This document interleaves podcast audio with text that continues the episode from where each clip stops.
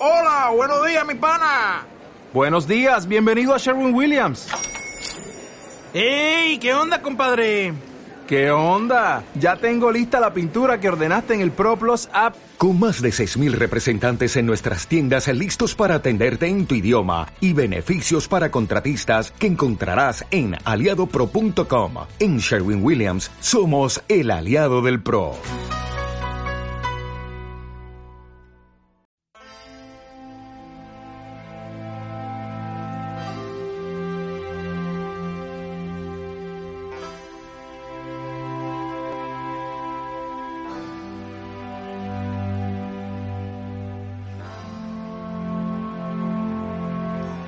Invitados a comer.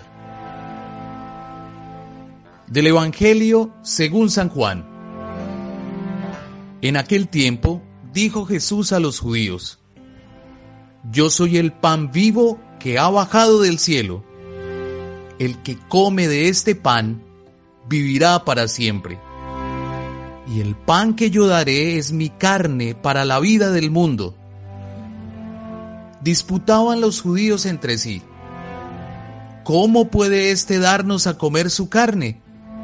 Entonces Jesús les dijo, les aseguro que si no comen la carne del Hijo del Hombre y no beben su sangre, no tendrán vida en ustedes.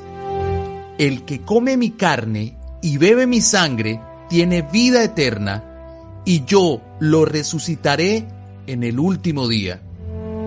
Mi carne es verdadera comida y mi sangre es verdadera bebida. El que come mi carne y bebe mi sangre, habita en mí y yo en él. El Padre que vive me ha enviado y yo vivo por el Padre. Del mismo modo, el que come vivirá por mí.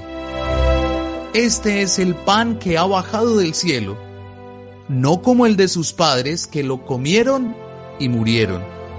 El que come este pan vivirá para siempre. El acto de tomar los alimentos en el panorama del Evangelio posee una profunda simbología respecto a lo que debemos hacer con Jesús. Identificarnos con Él y reflejar en nosotros su propia vida. Y para esto Debemos triturarlo y deglutirlo de modo que asimilemos su persona. Jesús debe ser nuestra propia vida, nuestra cotidianidad. Debemos adecuarnos a Él y así trascender a la propia vida de Dios. No obstante, no se trata de reducirlo a un simple acto literalmente digestivo. Hablamos de la vida misma de Dios de aquí que comer la carne y beber la sangre equivaldrían al que habitemos en Él y Él en nosotros. Fácil sería asistir a una Eucaristía y no vivirla de corazón, oír la palabra y no escuchar la voz de Dios que me interpela, comulgar fervorosamente sin comulgar con el mismo Cristo y darle la paz a todos sin siquiera haberme reconciliado con ninguno. Es el momento y el lugar ideal donde ha de sentirse verdaderamente hambre de Jesús, donde debemos abrirnos a la verdad y dejarnos iluminar y transformar por Él.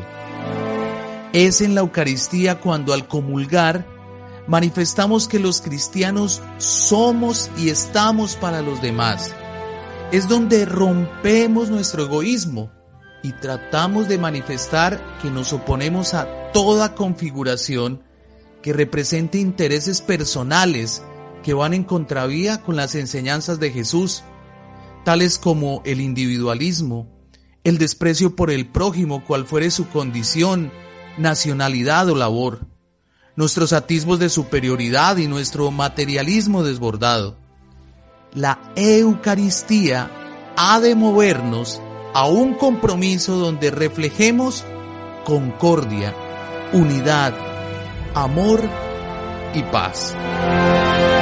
Los saludamos en el amor de Jesús.